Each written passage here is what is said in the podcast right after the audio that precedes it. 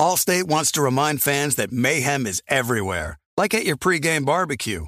While you prep your meats, that grease trap you forgot to empty is prepping to smoke your porch, garage, and the car inside. And without the right home and auto insurance coverage, the cost to repair this could eat up your savings. So bundle home and auto with Allstate to save and get protected from mayhem like this. Bundled savings vary and are not available in every state. Coverage is subject to policy terms and conditions. Being a chef means keeping your cool in the kitchen. And with Resy Priority Notify and Global Dining Access through my Amex Platinum card, Right this way. it's nice to try someone else's food for a change. That's the powerful backing of American Express. Terms apply. Learn more at americanexpress.com slash with Amex. The volume. Just a reminder, you can catch me recording this podcast live on AMP. AMP is a new live radio app that lets you call in and chat with me in person while recording. Get the app on Apple's App Store and make sure you follow me at John Middlekauff to get notified when I go live.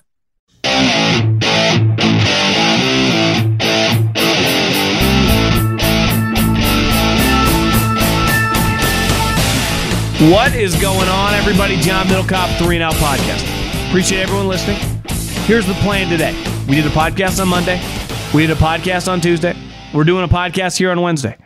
And we're diving into some Jonathan Taylor. Didn't go anywhere. Cardinals. A lot of people think they're tanking. Uh, Von Miller placed on pup. I'll kind of go over how the claiming process works from a front office scout GM perspective. Middlekauff mailbag at John Middlekauff is the Instagram. Fire in those DMs. Get your question answered on, here on the show. Very easy to do. As well as if you're listening on Colin's feed, make sure you subscribe to the Three and Out feed. All the content's there. Obviously, it depends on the day. Sometimes I'm not on the feed. So if you if you like the show, appreciate those of you that do. Keep listening and uh, sharing it with your friends. Other than that, we, we'll have podcasts. We're going to keep flowing because we just football's um, the NFL starts next week. Obviously, college football all weekend. Uh, great time of year. Who, who doesn't love the fall? Pads popping, smell of grass. Still summer. Uh, summer goes well into in September, so let's keep enjoying ourselves. And uh, and yeah, so let's let's dive into the show. Before we dive into some football talk, I want to tell you about my friends at Gametime. They are the official ticketing app of this podcast. I need you to just go to your smartphone, download the Gametime app. Do you want to go to a football game this fall? Hell, do you want to go this weekend? I got you covered. College games all over the country. If I lived in Florida and I was close to Orlando, I would be all over Florida State LSU. I had a buddy that works for Florida State. He's like, come out here. I'm like, I would. It's just so far. I don't think I could make it. But if I did, I would have used my Gametime app. I would have gone Gametime and I would have typed in the promo code John. In these inflationary times, $20 off a pair of tickets, no big deal. I don't even need to thank you. I just need you to download the app and use the promo code John. Football games, playoff baseball games, basketball games later this fall, hockey games, you name it, comedy, concerts. I went to Morgan Wallen earlier. I would easily go to another concert if there was something good around me and I'd use the Gametime app and the promo code John. I need you to use it. I need you to use it now. Thank you, everyone that has. Let's dive into the Jonathan Taylor situation. He has officially been put on the pup list, also known as physically unable to perform. I guess he's injured, uh, the ankle injury, not ready to play, but they obviously did not trade him, right? They gave him a little deadline, said, find a trade. We have a certain uh, value on you. We're not giving you away. And this is not Adam Silver's NBA. I grew up loving the NBA. Basketball, when I was a kid, was Michael Jordan. It was every bit as big as the NFL or Major League Baseball, which was enormous when I was in the early mid 90s. With Cal Ripken, the Yankees dynasty to Barry Bonds. Like baseball was massive. Clearly, not doesn't have the stranglehold it once has. But I loved the NBA up until really Adam Silver's reign. And I still like the Warriors, but I don't really like the way the business is run. I don't like that when I turn on the television that I don't know if the star players are not going to play or not. Not because they're injured, just because they don't really feel like it. They need a rest. Like that's good for them, not great for me, the consumer, right? Who, and never forget this, no different than you listening to this podcast. You are in control of all these businesses. The reason the NFL talks about ratings, ratings, ratings, ratings, because they need you to watch to make their money, right? Obviously, the deals are set and paid for, but if it wasn't for you constantly watching their games and more of you continuing to come and watch the games, They could not operate in which the level they do financially. No different in baseball, no different in basketball. Well, the basketball rest just turned me off. The other thing that I can't stand is listen, I'm all for changing jobs. I'm all for needing a change of scenery. I'm cool with that. My entire life in sports, guys have been traded. Football, basketball, baseball, you name it. Guys move teams for a variety of reasons. Don't get along with the coach, don't fit the system, don't want to be there anymore, disagreement over money. This is a business. I'm cool with that. I don't I have a major problem with, hey, I want to be traded and I will only play for team X. That's not how this works. And Adam Silver has clearly tried to draw a line in the sand. Uh, we'll see if he can put the genie back in the bottle. He's finding James Harden. He's telling Dame Lillard's agent, shut up. Good luck, buddy. You've waited about seven years too long. In the NFL, they've never operated like that. They will trade players who are quote unquote malcontents or want to change, but they'll trade them to where they think they can get the best offer, not where it matters to them. Like the 49ers just traded Trey Lance. They traded him to the place where he's going to be the third string quarterback. They traded him there simply because they got the most. And when, when it came to Jonathan Taylor, I always laughed at the notion that like he had any leverage in the situation. One, coming off the worst season of his career. Two, he's literally injured. He, he can't, he's physically unable to perform. And three, he plays a position that we all agree is by far the easiest to replace. Every single team you look around the league, I mean, how many teams, if you're a fan of, kept a running back that was a late round pick or an undrafted free agent? I, I would imagine if we went through and I was going to break down all 53 man rosters player by player, but I thought I thought that would take us a little too long, so I, I skipped that exercise. But I would imagine a large con- contingent of teams kept running backs over the last couple years that they drafted in the fifth, sixth, seventh rounds or an undrafted free agent. Normal protocol, right? That's the way the league works. And those guys, if they don't play a lot early, will eventually get on the field. And half those guys will eventually be their starters within a year or two. And Jonathan Taylor, like, I love the guy at Wisconsin, was a huge fan of him in Indy. I just think this situation gets back to that phone call when all these guys were leading the charge. It was a bunch of rich guys who were under massive contracts or guys that are currently franchised that were also going to be broken off. And the guy that caused the biggest stink is someone on a second round deal who, if he just came in, played well, he controls his own destiny. They're either going to be forced to franchise him for 13 or 14 million, whatever the number is next year, or forced to let him walk or forced to franchise and trade. They would have to make a legitimate decision. But he controls this. I would completely understand if Jonathan Taylor was like 27, 23 years old.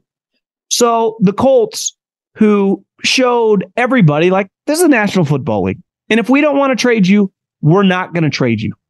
We're okay with making this a little weird. Football can be a little weird. Football can be a little uncomfortable. And I would say teams, coaches, and GMs are much more consistently okay with getting in the mud, with it getting a little ugly.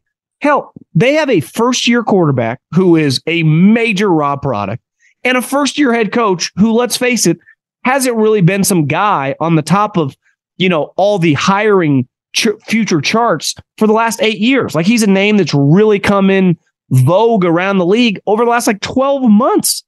So they got two guys who are now swimming in the deep end and they're like, yeah, whatever. We'll just deal with it. Uh, we're okay with it. The, the owner's talking shit. The GM didn't flinch. This is the NFL. And it's why it's past all these other leagues. It's the most fan friendly because in some of these other sports and in baseball forever, a lot of times the quote unquote lower budget teams or the teams that don't have the money would always have to trade star players because they couldn't sign them. Think how shitty that is for the fans. In basketball, like the moment a star player is like, I want out, they have just forced themselves out in recent memory. That sucks. In football, it's like, yeah, well, we're going to figure this out. You can be bad. We're cool with it. Hell, Andy Reid has a guy who was the second best defensive player in the league last year, a guy who's been on the team forever, who's clearly one of the better players in the NFL. And they're just like, yeah, we'll figure it out. Trey moves on. We're, we're just, hopefully, he calls us. like he's just cool with being uncomfortable.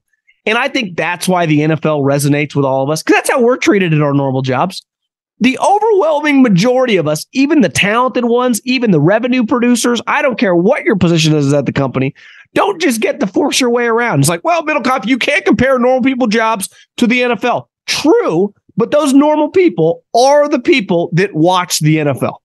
And I think it is still the job that is based on meritocracy. You can get replaced if you don't produce. If you're hurt and you're and listen, it's no one's fault when people get injured, but next man up, we keep moving on. It's like that in life. And it's why football, for so many reasons, just resonates with people. Jonathan Taylor, who I'm always been a fan of, this year's a little weird and caused a stink. And they said, whatever, see you at practice, uh, see you in the trading room. Uh, good luck, have fun. And uh, man, I, I, I give the Colts credit because are just going to give you away because you're unhappy? That would be a terrible deal for us. You, you got to get healthy and see if we can figure something out. If not, uh, it does behoove you to come back and play well. That is in your best interest to dominate again. One, it increases your value around the league, whether it's whether we uh, you know agree to trade you. Two, if you end up hitting free agency, or if we franchise you, maybe we'd still be open to trading you, right? Depending on how our team looks. So I think from Jonathan Taylor's standpoint, he's got to get healthy, come back and play as well as he can. But this notion was that he has to get paid. Like, bro, you've been in the league three years. Like, you still got another year. You played running back, and one of those years was really shitty. You, let's let's not act like you're Nick Bosa here, or Lane Johnson, or some player that's not really replaceable. Play running back. Like I, I think I'm pretty confident if I'm Chris Ballard. Like I can find another one of you this upcoming year in the third round. Right, I found you in the second. It's not like I drafted you second overall. Uh, so this situation is over for now. Um, I think this is how consistently it happens in the NFL. I remember last year, Deebo Samuel out of nowhere was like, I want to be traded. And then I was like, yeah, we're not trading him. we're not interested at all. The Jets are like, we'll give you pick 10. They're like, no, we're cool. We're good. We, we, we'll figure it out. We'll, we'll deal with them. We'll handle it. We're okay with being a little uncomfortable. We're okay with having some uncomfortable conversations. Most of us have uncomfortable conversations all the time. And I, I think that's one thing. Listen, harken back to the NBA. Like the moment all these guys over the last seven, eight years have demanded to be traded and tell exactly where they want to go, like that, that's not good for your league. And it clearly hasn't been. And they've tried to put, you know, tried to, you know, rein it back in. The NFL's never had to rein it back in because they, they don't roll like that. And that benefits us, the fans, because why would I just give this guy away for no reason? Because he just doesn't want to be here. And they clearly did not. The Cardinals. I think the media can be really disingenuous sometimes. Uh, they obviously have agendas. Uh, I, you know, I, I, think they get very uncomfortable, especially the writers. Like when talk about clicks, well, that's the business you're in. If you're a writer, you you need clicks. Uh, and I, I, don't blame you. Like you, are in the business. Like this is not a charity. Like you need people to read you to generate money. The Athletics literally subscription based. Uh, Peter King just wrote the reason they signed Dianna Russini away from ESPN is because they thought that she can drive them subscriptions. It's good model. I, I wrote for the Athletic for a couple years, and uh, listen, we in the Bay Area, Tim Kawakami, Ethan Strauss, the Warriors, the Niners, were driving a lot of subscriptions. Very successful area for subscription, but that's what it was all based on, not how great the article was. And just because you wrote a great article doesn't mean people were going to subscribe. If you wrote an article to get people subscribed, people were really happy. That's the business you're in. And I, I think the everyone's in agreement universally. If you talk about the NFL, if you're a fan of, of the NFL, we all agree the Cardinals were going to suck. They sucked last year when they had some players. Now, a lot of those players are either injured or traded away. We know they're going to be worse. And I, I heard over and over today, I did a call in radio show to Fox and I was asked this if I thought that it was a slap in everyone's face that the Cardinals are already waving the white flag on the season because they cut Peyton Manning. Actually, his name was Colt McCoy. I looked it up today. Colt McCoy will be 37 in September. He has started, let me repeat this. He has started 11 games since 2015. Pretty sure we're about four months away from 2024. So since 2015, the guy has started 11 football games. Now, one of those football games I remember watching vividly. He played the Niners a couple years ago and lit him up. He looked like Dan Marino. But for the most part, it has been consistently ugly. I'm a Colt McCoy fan as a human being. Loved him at Texas. But this notion that them cutting Colt McCoy is is some indictment that they don't give a shit about football. Like they just cut Carson Palmer or Kurt Warner off a Super Bowl. What are we talking about? Their team sucks. Colt McCoy is old. They get no benefit of him playing. It's not like they, I watched them play with him last year. They lost all the time. He also got injured. So you might as well just go with the fifth round rookie from Houston. Who cares? We just drafted this guy. Here's the other thing in the sport of football, right? Who you bring in, and this gets back to the Colts. Ultimately, Chris Ballard drafted Jonathan Taylor. So he would love in an ideal world for Jonathan Taylor to be a good player for him. But he's also like from a trade perspective, like that is his guy. He scouted him, he drafted him. He's not just going to give away his one of his best assets for nothing. The guys they've traded away or cut, like DeAndre Hopkins, Isaiah Simmons, none of those were this GM and this head coach's guy. We talk about this every single year when a new head coach comes and a new GM comes. They bring in their players, and just because you are a good player or a highly drafted player, it all starts over. Those guys at their given other teams, when they were coordinators or assistant GMs, might not have liked you, might not have had you high on the draft board, might not wanted to have had you on their team. So when they come, it's one thing when you inherit. I just couple popped to mind. Like when Jim Harbaugh showed up with the 49ers, they had been terrible, but they had a lot of good players on the roster, right? Patrick Willis, Frank Gore, Vernon Davis, Joe Staley. It's stupid to just like, hey, we'll trade Patrick Willis and Joe Staley. That that would have been dumb. Andy Reid showed up in Kansas City. Remember, they were off a terrible season. He inherited some really talented players. They had Tamba Hali, they had Jamaal Charles. At the time, you know, Dwayne Bowe was still a functional player. Like there was guys on the team that he could win with. Both guys took a lot of those veteran players that were on their team and won with those guys, obviously added around them. And then there are times when you show up, LaFleur, same thing when he him and Gutekunst took over with Rodgers, right? Some players on the team. Sometimes you show up and it's a joke. It's an embarrassment. I remember Pete Carroll when he showed up to Seattle when he left USC. I'm pretty sure they sent an NFL record. Maybe it's been broken since, but I'm pretty sure it still stands. They cut, traded, and churned that roster over a year period, the amount of players coming in and out that roster was like historic. It was crazy. Team sucked. Who cares? I remember when Kyle Shanahan and John Lynch took over the 49ers. Players in, players out, cutting guys, whatever. It when you blow it up because the team sucks and there's nothing to work with, like it's not tanking, it's just resetting the team. So when they get rid of Colt McCoy and people act like, oh, they're just tanking week one. No, they're going to try to win week one. They just probably won't. I don't even know who they play. I would imagine they win two to four games. That's going to be because they suck. I could give them Peyton Manning in his prime and they'd probably only win like six or seven games. Their roster's awful. None of these players are theirs. It's not their fault that they have some of these terrible contracts. So I commend them for just like, let's just rip the band aid off. What's the point? And anyone that talks about football for a living who gets mad at this is a, a complete phony because that same person a month ago, two months ago, three months ago have said how much this team sucks. They're awful. They are god awful.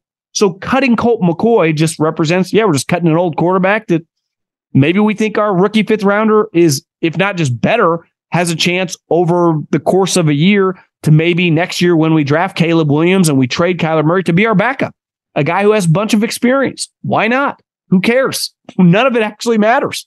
We, we, we didn't sniff the playoffs last year when we actually had some players. So I, I, have absolutely no issue with the Cardinals not only cutting Colt McCoy, getting rid, rid of any of these guys, even Isaiah Simmons. Like listen, one of my buddies on a team that's pretty damn good. I remember him telling me, he's like, I, I can't, I hate this guy as a player in the draft. I wouldn't touch him. I don't know what he does well. He's not a very physical player, and he's like this hybrid linebacker. He doesn't have the speed or range to play safety. He was much more of a flash player. And he was your classic Steve Keim. Like Steve Keim drafted a lot of guys who can't play recently. He had a really good early run when he had a good coach. And then with Kliff, it got pretty ugly. But uh, do I think Jonathan Gannon's going to be any good? I, I, would probably bet against it. I don't know much about Monti Ossenfort, though I know he's worked for really high level guys with the Patriots and the Titans. And, and he and he's taken a grenade to this thing, as he should. Allstate wants to remind fans that mayhem is everywhere, like at your pregame barbecue. While you prep your meats, that grease trap you forgot to empty is prepping to smoke your porch, garage, and the car inside. And without the right home and auto insurance coverage, the cost to repair this could eat up your savings. So bundle home and auto with Allstate to save and get protected from mayhem like this. Bundled savings variant are not available in every state. Coverage is subject to policy terms and conditions. When you're hiring for your small business, you want to find quality professionals that are right for the role. That's why you have to check out LinkedIn Jobs. LinkedIn Jobs has the tools to help find the right professionals for your team faster and for free. LinkedIn isn't just a job board, they help you hire professionals you can't find anywhere else. Did you know 70% of LinkedIn users don't visit other leading job sites? LinkedIn's the only one I use. On LinkedIn, 86% of small businesses get a qualified candidate within 24 hours. Hire professionals like a professional on LinkedIn. LinkedIn is constantly finding ways to make the process easier. They even just launched a feature that helps you write job descriptions, making the process even easier and quicker. Post your job for free at linkedin.com slash J-O-H-N. That's linkedin.com slash J-O-H-N to post your job for free. Terms and conditions apply. Green. 26. Couple other highlights of the day. This is a very fluid day. So it's I, I can't really like, for example, the Patriots today cut Bailey Zappe, their backup quarterback, and Cunningham, kind of what looked like could be their third quarterback, this hybrid wide receiver quarterback, cut them both. So as I'm recording this, they have one quarterback on their roster. Well, it makes no sense for me to be do some take like, what is Belichick doing? If you can't play, of course they're going to add another quarterback. So until, and really these next couple days are a very fluid process. So until I see what they do, I can't really have a take. Though it is kind of funny that last year Bailey Zappe came in. There was a moment, and every Patriot fan listening to this knows, like, God, could this guy be better than Mac Jones? And now they cut him.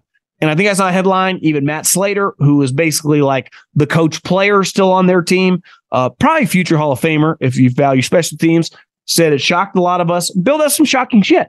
They're going to have another quarterback on the team. They currently just have Mac Jones. A uh, little weird. Maybe Bill O'Brien didn't like him. Usually, Bill doesn't care as much about his coordinators, right? Like if Bailey Zappe was cut because Bill Belichick thought he wasn't good enough. But the Pats are in the quarterback market. We'll have to see what they do over the next day or two. I think the big news of the day, because I heard Brandon Beane talk about this, I heard Von Miller talk about this over the last month. Uh, and, and maybe it changed if you're a Bills fan, the, the conversation coming out the last couple days. But I felt like uh, two weeks ago, three weeks ago, it's like it was like 50 50, maybe 60 40 if Von could play on that Monday night game, September 11th against the Jets. And if he didn't play then, he would be play early in the season. Well, today they officially put him on pup, so he's gone for the first month of the season. And clearly, if if I had to take an educated guess, I would I would imagine they pay this guy a ton of money.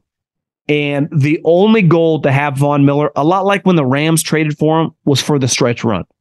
Why did the Rams win their second Super Bowl? The dude had a sack in week 17 in the play, in every playoff game and the Super Bowl. He came through in the biggest games. So to me, if you're the Bills and you have any question, you're like, listen, we probably could push it. What the fuck's the point? We signed you to win big games, the most important games in November, in December, and obviously January. We need you in a game like last year against the Bengals when we're getting shoved around because you clearly are going to be one of our toughest players. And I, would imagine, I, I, I haven't seen any quotes come out. That's their mindset. That why don't we just lean on the side of caution.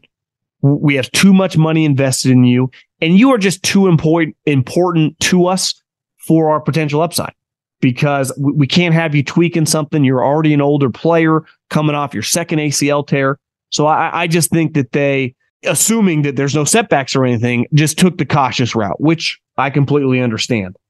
Ron Rivera, it's pretty laughable that his quotes coming out. I think he told Albert Breer that if he would have known Sam Howell was this good last year at practice, like if he would have been paying more attention, he would have played him a lot earlier. That's pretty insane to say. It, it, it really is. I, I'm a Ron Rivera. I've always liked the guy, Bay Area guy, Cal grad. I've always rooted for him, but he's had some quotes the last couple years. I mean, last year not knowing about the playoff scenario, this year not knowing. I mean, I guess Sam Howell was looking awesome in practice. A huge part last year with the 49ers feeling good about Brock Purdy was how good he was in practice. Well, at practice, he's against the defense. Obviously, the head coach is the offensive play caller. Well, the head coach also watches that tape. Like part of being the boss is keeping tabs on everything. There's a difference between micromanaging and keeping like a macro view and you're kind of hand on the pulse of what's going on. That's the point of being a head coach. That's the point of being a CEO. You're not in the weeds with everything every single day, but at a position like quarterback where they clearly were struggling a lot last year and had a rookie who clearly was playing well in practice.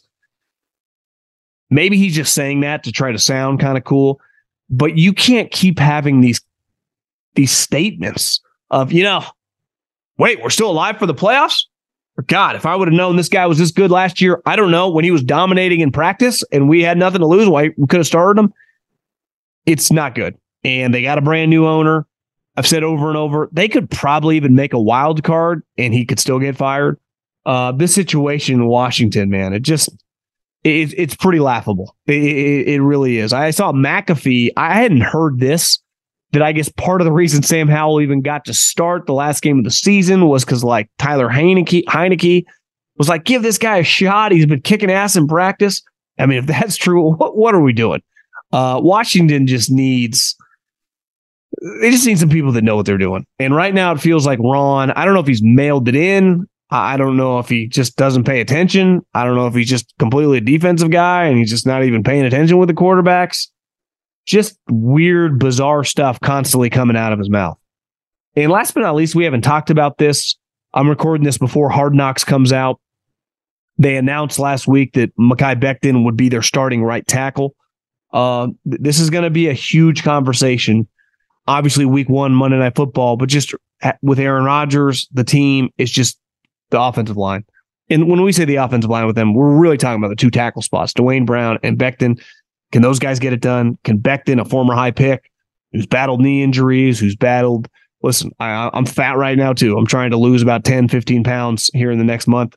Uh, I'd be I'd be lying if I said I can't relate to people that struggle with some weight issues. Got a sweet tooth, like to booze a little but th- this is a guy that clearly has just been a disaster.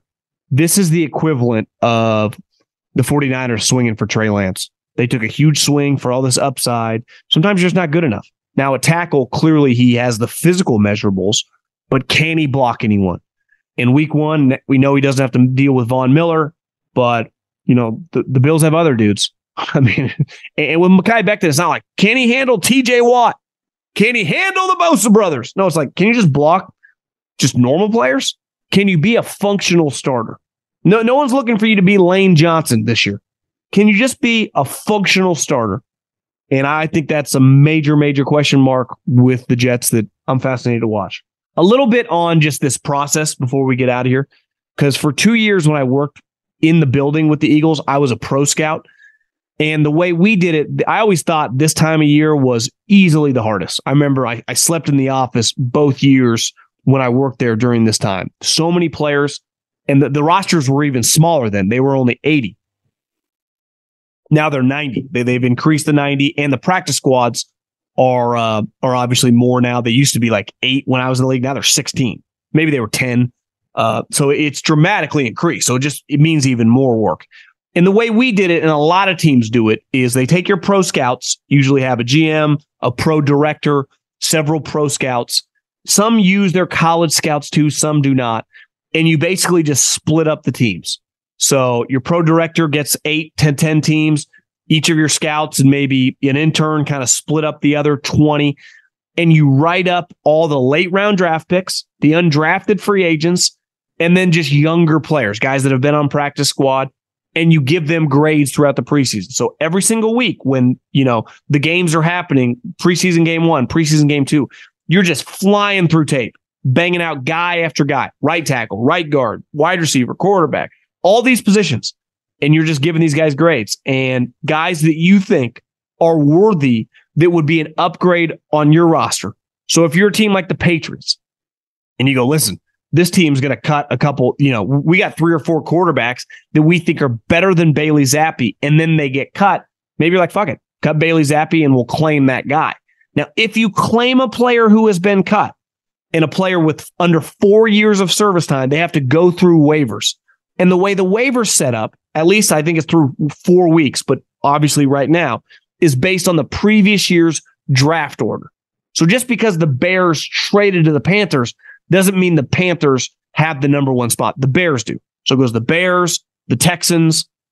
I can't even think of the draft order off the top of my head, but whatever the draft order was, uh, three, four, five, it stays like that for the first several weeks and obviously over tomorrow. But if I claim a player and I am awarded that player, because if I'm like, you know, pick a team like the Lions or the Steelers, and I want to claim a linebacker from, let's just pick a team, the Vikings, and I put a claim in on them that player has to make, if I drafted, you know, 17th or 19th or 15th, has to pass all those teams ahead of me. And if the, if they don't put a claim in, I'm awarded that player. And if I'm awarded that player, that means someone that made my team today. So when you see whoever your squad is, the 53 man roster, I then have to cut a guy off that 53 man, initial 53 man roster to put the guy I claimed on the roster. So just because you made the team today does not mean you're going to make the team tomorrow or the next day because there are going to be a ton of guys claimed all over the NFL. And when those players are and awarded to the team because they were the highest team in the claim order that that got the guy, they have to remove a guy on their roster to keep him. And you can't just like unclaim him. He, he's yours. So it's a very this week is very fluid. It's why you saw a ton of guys today getting traded for six, seventh round picks, right? Those guys were going to be cut. So if you were going to cut a player, you're like, wait, you want him? Well, if I'm the Denver Broncos or any team, the Cowboys, the Eagles, the Dolphins, they're a better example because Denver drafted pretty high. But if I'm the Miami Dolphins and I made the playoffs last year and I like a guy, I'm better off trading a sixth or seventh round pick for him to make sure I get him on my roster because there's a decent chance if he's waived, he'll never make it to my team. So it's why you saw I don't know how many guys today it was, but seven, eight guys traded for late round picks because those players were going to get cut. And that team traded for him thinking that this guy probably won't make it to us in the claim order. Or why even risk it? We'll just give a late round pick. We don't actually care that much. We just want this player. So this time, ton of names, ton of guys. And then obviously you get 16 practice squad spots. So once all these guys clear waivers, they're all free agents. And any team can offer those guys a practice squad spot. Now, it it is, you know, it's to the player's advantage to stay with the team where he's just been in training camp if that team wants him back, right? Already knows the position coach, already knows the coordinator, already knows the playbook, especially if I'm a rookie. So it's why a lot of players just go back to their team. But there are a lot of guys that really showed out during the preseason that a lot of teams have high grades on that don't end up getting claimed they will have like eight, nine teams wanting to get them on their practice squad. And what you can do is forever, right? The practice squad payment, we talked about this yesterday, is like $11.5 thousand a week, or it's over $200,000 a year if you make it the entire season on the practice squad. So it's not, you know, 23, 24 years old, decent little salary. You're not even playing games. You just service the team in, in practice and you uh, some teams travel them, some teams don't. And you just watch home games in your sweats. But you have to make a decision if another team goes, "Hey, listen, we'll pay you twenty thousand dollars a week. We'll, we'll we'll pay you five hundred grand. Well, hell, we'll give you a a like if you had made the active roster salary, so you can manipulate practice squad players' salary. You can pay them more than the minimum amount that they have to make. And that's where it gets dicey. But also, you know, depend some teams have philosophies like what's the point of doing that? Like if some other team wants to give them eight hundred thousand dollars or whatever it is, seven hundred fifty k to be on their practice squad, let them do that. And some owners are cheap, and some owners give their GM or head coach carte blanche in that area and just say, "Hey, listen, you do what you feel is best. If you want to keep this guy, you do it." So the, right now, the amount of phone calls that are happening with agents, the amount of negotiation going on, is pretty insane. But everyone, if you're listening to this it might already be out. Everyone's kind of waiting for that moment to find out who got claimed, who was awarded the player. And if we were awarded a player, hell, you could be awarded two or three players, right? I remember when Andy Reid and John Dorsey first took over the Chiefs, they claimed like six guys. Because remember, they had the number one overall pick. Well, the moment you claim, and the Bears could do this too, let's say you claim five guys and because you're the Bears or the Texans and you're awarded the five or six guys, you have to cut five or six guys from your roster in the next 24 hours. That's why just because you make the team now that that guy, right, that player that you have to cut, a lot of other teams might like that guy. And that guy might get claimed the following day, or you immediately bring him back to practice squad if he doesn't make it. This is this is a hectic time. I, I remember just being nervous that I misgraded a guy or that I wasn't on the right guy or just a lot, lot of moving parts, ton of names out there. But this is also when GMs and scouting departments can really make a name for themselves, right? If you need a guard, if you need a linebacker, if you need a corner, if you claim the right guy, now that guy might not start for you week one, but by week six, if you've had an injury, and that guy ends up playing, and hell, he might be better than your starter. You go, God, what a fucking great claim. What a smart move. This is really the last time of the year, the trade deadline, kind of, but how many players are really available at the trade deadline where you can really impact your team? So many names, so many young players that have a future uh, that right now you can base, especially your college scouts can kind of go to bat for younger players from a character standpoint, from guys we really liked in the draft that we wanted to draft. We just didn't have the opportunity to draft because someone else picked them or we needed to pick another player or whatever. So th- this is this is easily one of the most tense and just time consuming times for your front office. And your your your coaches a little bit, but you know, your GMs and your scouts really kind of earn their money uh the week of the 28th. Okay, I'll bang out a couple mailbags because why not? At John Middlekauff is the Instagram. Fire in those DMs. Get your question answered here on the podcast. Corey, question for the pod, brother. Say Caleb Williams doesn't like the first few teams in the draft. Can he declare for the draft and legitimately get away with saying, I won't play for them if they draft me? This gets back to the Jonathan Taylor sports NBA. In the NBA forever, guys consistently navigated their way away from teams. And in fairness, like I wouldn't want to play for forever with the Kings or the Magic or whatever. In football, it's only happened a handful of times, right? Elway did it way back in the day in 83. Eli did it in 04. But it just rarely happens. You just kind of go to the team and, you know, whatever. Cardinals draft one, Bears, Panthers draft one. You just go and you just figure it out. Uh, I would expect because the thing is, he doesn't want to go there. You just say, well, we're going to draft you. What are you going to do? Not play? We'll call your bluff. So he could say that, but I, I have a hard time thinking what does he do when they offer him, you know, the $39 million contract? He says no, sits out a year, goes back into the draft. I, I have a hard time seeing that happen, but he could. But to draw a hard line in this, like ultimately Nick Bosa and Chris Jones, if they really want their 140, 150 guaranteed, they can't show up. They have to keep holding out and just demand to get paid and refuse to play. Hey, John, love your stuff. What's your stance on switching teams as a fan? As a lifelong Pats fan, it's been a little tough to watch this team play, knowing it'll be a long time before we're contenders again. If I were a Cowboys fan, I'd be able to root for a team that will be consistently relevant and make my girlfriend happy. Would I be a sellout? Thanks and be well. Now, my overall stance is this depends on the situation, right?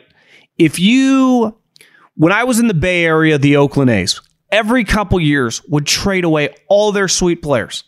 Now, the overwhelming majority of people in Northern California are Giants fans, but it was just like, how do you guys? And it was cool, Billy Beane, the movie. But every like three years, they'd be good and then they trade everyone. I would never blame any fan for being like, this is fucking nuts. What are we doing? And I'm going to use the other Oakland team, the Raiders. Forever, it was just chaos. Always trying to move. The team always sucked. Like, what the hell are you doing? I, am just using examples in, in my backyard.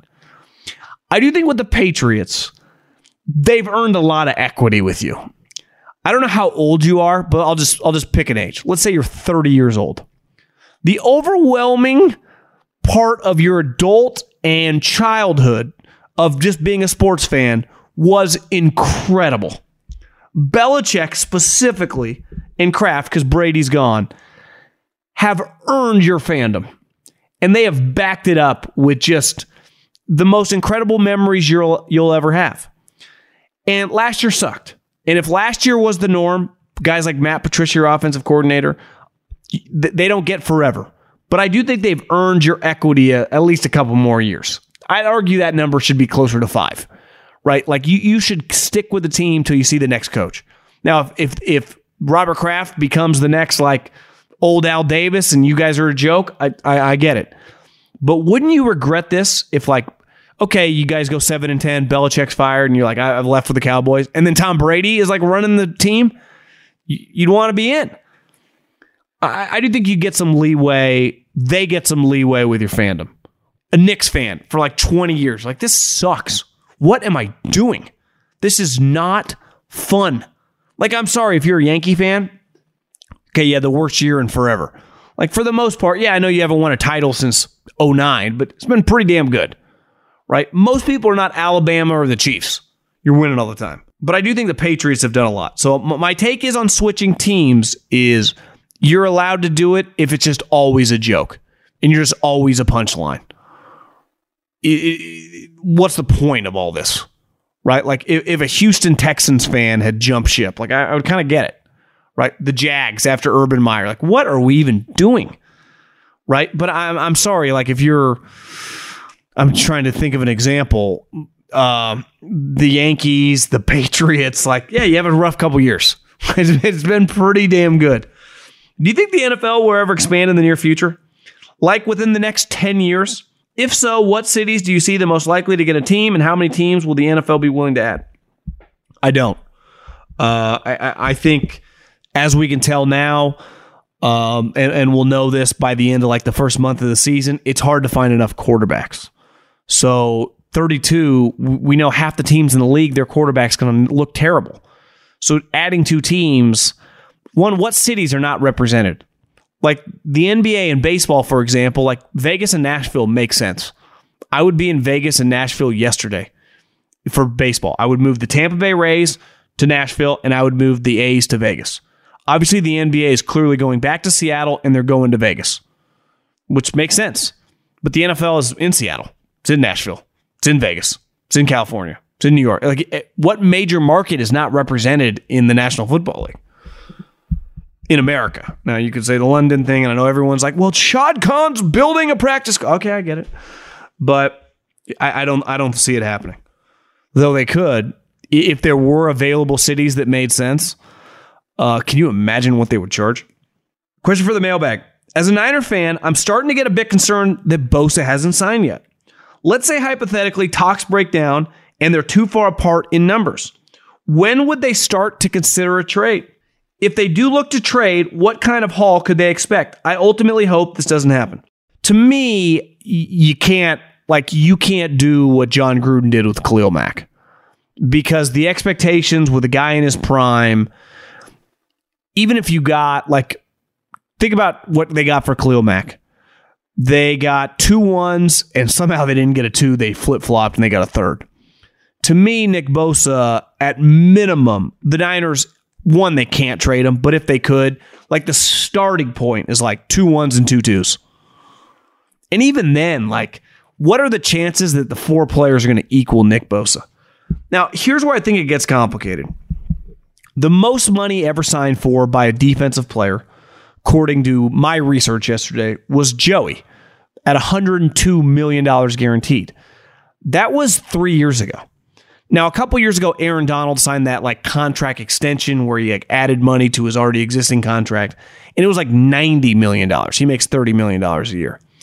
What if Nick Bosa's like, listen, we all acknowledge I'm one of the best non quarterbacks in recent memory. I'm a dominant player for this franchise. I don't give a shit how much other people are making. This is not Jonathan Taylor. Like, I know you need me. I want 140 guaranteed. and the Niners are offering like 115. So I I think that's where I think the Niners are willing to pay a lot of money, like 115, 115 million dollars guaranteed. What if Nick Bosa this whole time the reason that they're not close is because he thinks he's worth 145 guaranteed, or he wants five years, 30 million dollars a year, every penny guaranteed, like he wants to go to Sean Watson, and the 49ers go no. What what's the precedent for that? So these listen, business, this shit gets uncomfortable. This shit gets weird. And this is we're talking nine figures. It should get weird. These these contracts should not be easy to negotiate beside with quarterbacks like where the numbers already set. Nick Bosa doesn't care what the previous contracts were. He's trying to shatter records. And the Niners are like, yeah, precedent's precedent. So this they're just kind of in a staring contest. I don't know how this is going to play out. I know this. The 49ers have traded players before, DeForest Buckner. This guy's on a completely different level. So you just got to figure out a way. And if, if for the initial signing you feel like you got bent over a little bit on the team side, sometimes in life that that happens. But you usually don't get screwed forever paying a premium for a premium. I think that's a Jerry Jones line. Like I, I've never been disappointed when I pay a premium for a premium. When you buy a house, one recommendation I'd always have the neighborhood really matters. It really matters. Where you buy, the city you buy in impacts in five, ten years how that thing will work. I bought a shitty condo in the Bay Area, but it was in like the nicest suburb and it appreciated by several hundred thousand dollars. It is not nice. If I put that in other cities, it would not have been worth a quarter of what it went for. But the location matters. It's why I just bought this place in Arizona in a nice golf gated community. Now I'm it's a fixer upper. I'm, I'm I haven't even I've owned it for three months. I haven't even moved in yet because I'm doing a bunch of construction on it. I, I kind of had a vision, but location, location, location. Players at premium positions, tackles, pass rushers, quarterbacks. If you got to over quote unquote overpay in a couple years, you won't even feel that bad. Allstate wants to remind fans that mayhem is everywhere, like at your pregame barbecue. While you prep your meats, that grease trap you forgot to empty is prepping to smoke your porch, garage, and the car inside. And without the right home and auto insurance coverage, the cost to repair this could eat up your savings. So bundle home and auto with Allstate to save and get protected from mayhem like this. Bundled savings variant are not available in every state. Coverage is subject to policy terms and conditions. You put it off long enough, it's time to replace your tires. Tire Rack has tires that will elevate your drive. Touring tires for commuter comfort, performance tires for sporty handling, all terrain tires for on and off road adventure. Go to tirerack.com to get started. Not sure where to begin? Use the Tire Decision Guide to get a personalized tire recommendation, the right tires for how, what, and where you drive. Choose from the full line of Bridgestone tires. Ship fast and free to a recommended installer near you, or choose the convenience of mobile tire installation. They'll bring your new tires to your home or office, and install them on site. Doesn't get much easier than that. Go to TireRack.com slash Colin to see their Bridgestone, test results, tire ratings, and consumer reviews, and be sure to check out all their current special offers. Great tires, great deal. What more could you ask for? That's TireRack.com slash Colin. TireRack.com, the way tire buying should be. You have some great takes I don't always agree with, but enjoy hearing them. Question What do you think the Steelers' ceiling is? I think as long as TJ Watt and some other key players stay healthy, they have the roster to win some playoff games. They won a Super Bowl in Ben's second year. Can Kenny do the same? I think they're going to be really good. If I had to bet right now, I'm thinking 12, 13 wins. I'm going to pick them to win the division. And I think the Bengals are awesome too. I'm picking the Steelers to win the North. I think they could easily win week one against the 49ers. I think that defense, obviously health permitting for any top team, is going to fucking dominate. And I think Kenny Pickett, what he showed, they got a lot of talent on offense. So I, I'm guessing 12, 13 wins. And then it's just on them to play well in the playoffs. Right? You win the division, you host playoff games. It's gonna be it's gonna be snowing, it's gonna be cold.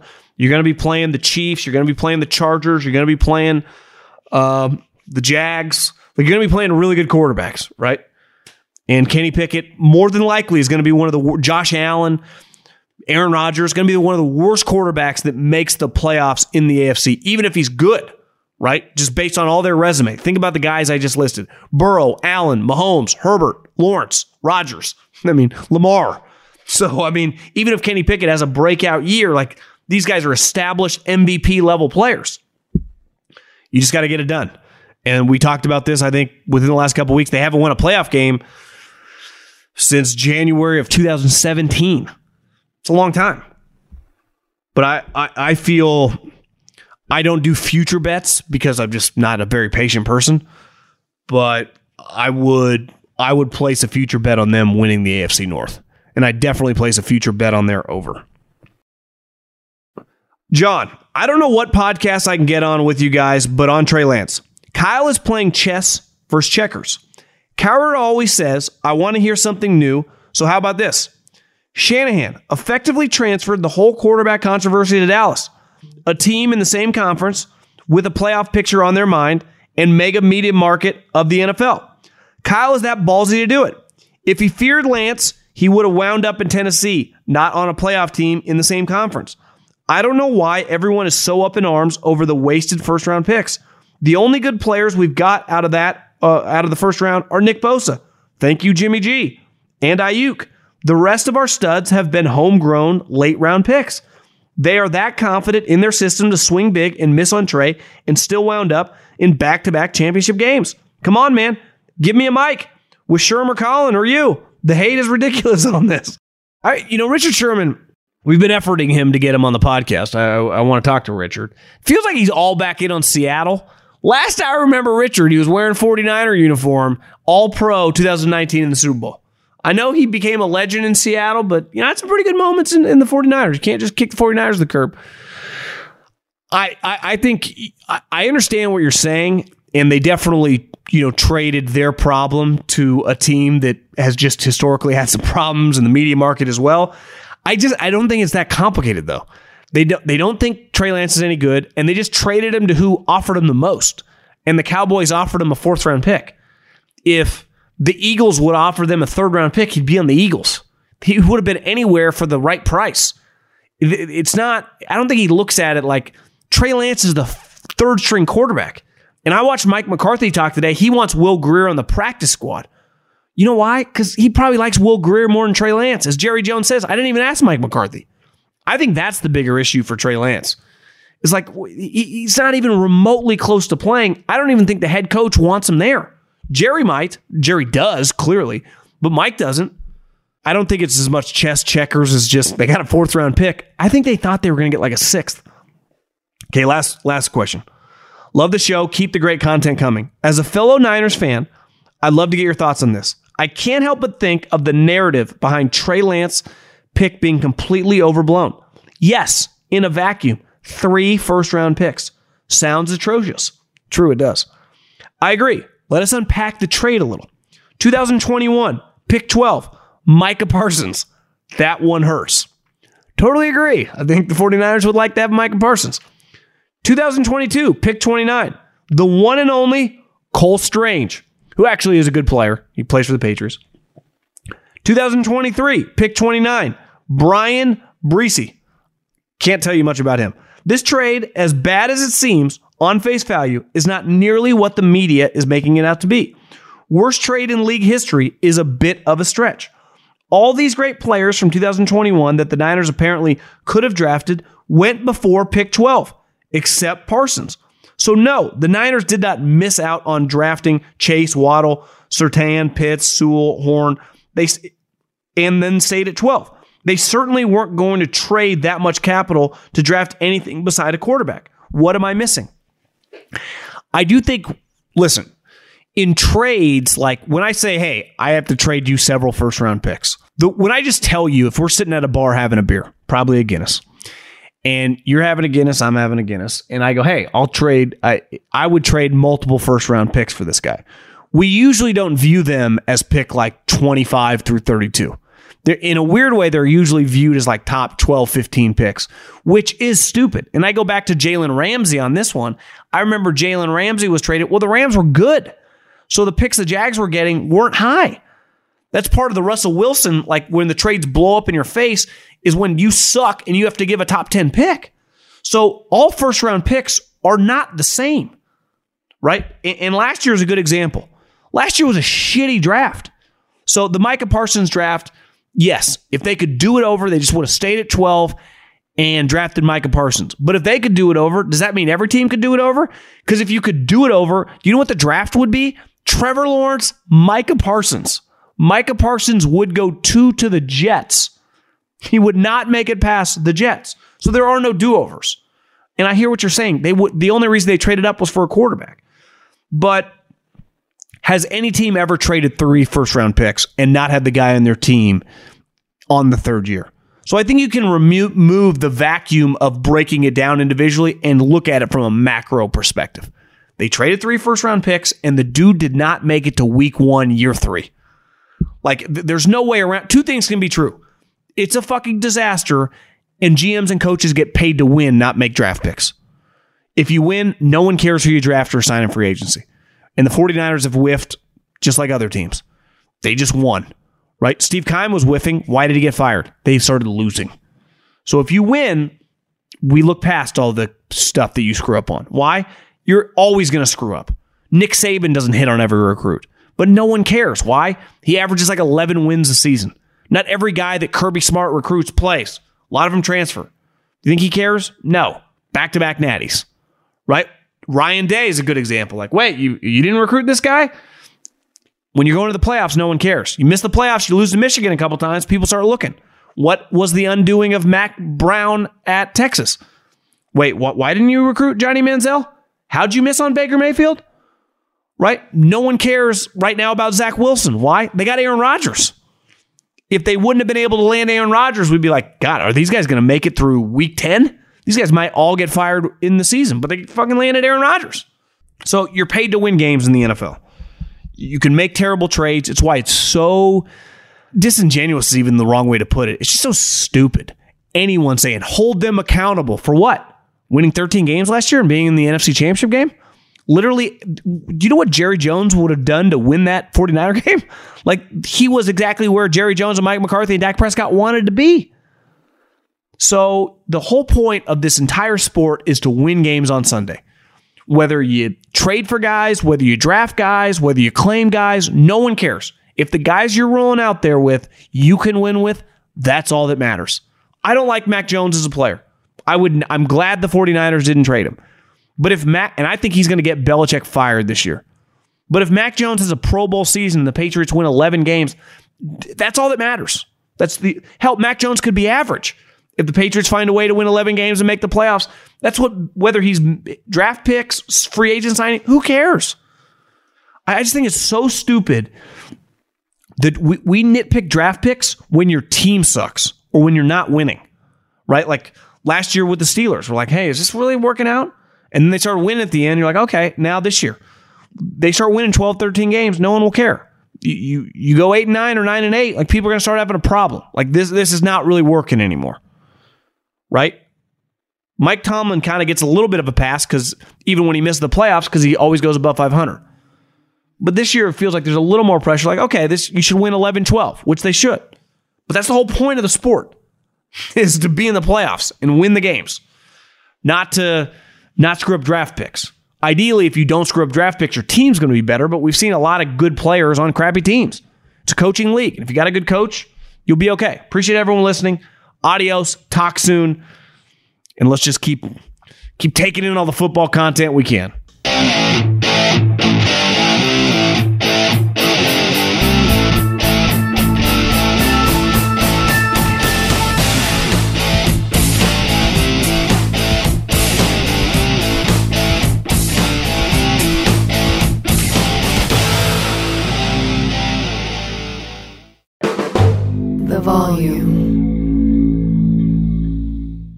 Allstate wants to remind fans that mayhem is everywhere, like at your pregame barbecue. While you prep your meats, that grease trap you forgot to empty is prepping to smoke your porch, garage, and the car inside. And without the right home and auto insurance coverage, the cost to repair this could eat up your savings. So bundle home and auto with Allstate to save and get protected from mayhem like this. Bundled savings vary and are not available in every state. Coverage is subject to policy terms and conditions. It's Freddie Prinze Jr. and Jeff Dye back in the ring. Wrestling with Freddie makes its triumphant return for an electrifying fourth season. Hey, Jeff. Are you ready to rumble our way into an all new season of Wrestling with Freddie? You better believe I have. I've been practicing my body slams, and I'm jacked. All right, don't go injuring yourself now. We'll be highlighting the best stories and matches of the week in wrestling from AEW, WWE, and have one on one talks with the best talents in the world of pro wrestling. Listen to Wrestling with Freddie on the iHeartRadio app, Apple Podcasts, or wherever you get your podcasts.